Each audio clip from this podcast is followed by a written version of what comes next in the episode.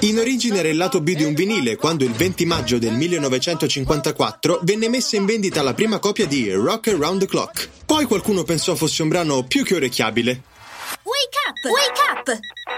La tua sveglia quotidiana. Una storia, un avvenimento per farti iniziare la giornata con il piede giusto. Wake up! A un anno dall'uscita del brano, il regista Richard Brooks sceglie di inserire questa canzone all'interno del suo film Il seme della violenza. Non contento, chiede al gruppo che aveva lanciato il brano di intervenire nella pellicola. Risultato? Deflagrante. Primo posto nelle classifiche americane, in quelle britanniche ed in Germania.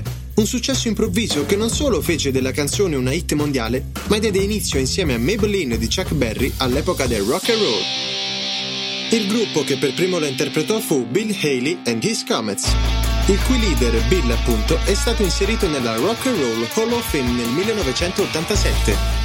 Definito il primo re del rock and roll, Bill diede il via ad un percorso rivoluzionario che ebbe il suo apice con un tipo belloccio, dotato di ciuffo ed un sorriso ammaliante, Elvis Presley.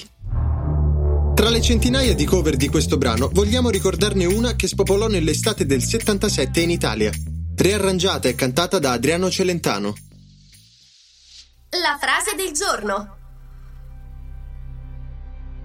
L'energia del rock and roll è quella di abbattere il muro della fantasia. Bono Vox. Il consiglio del giorno. Cercate questo brano, alzate il volume e lasciate che il buon vecchio rock and roll vi faccia ballare.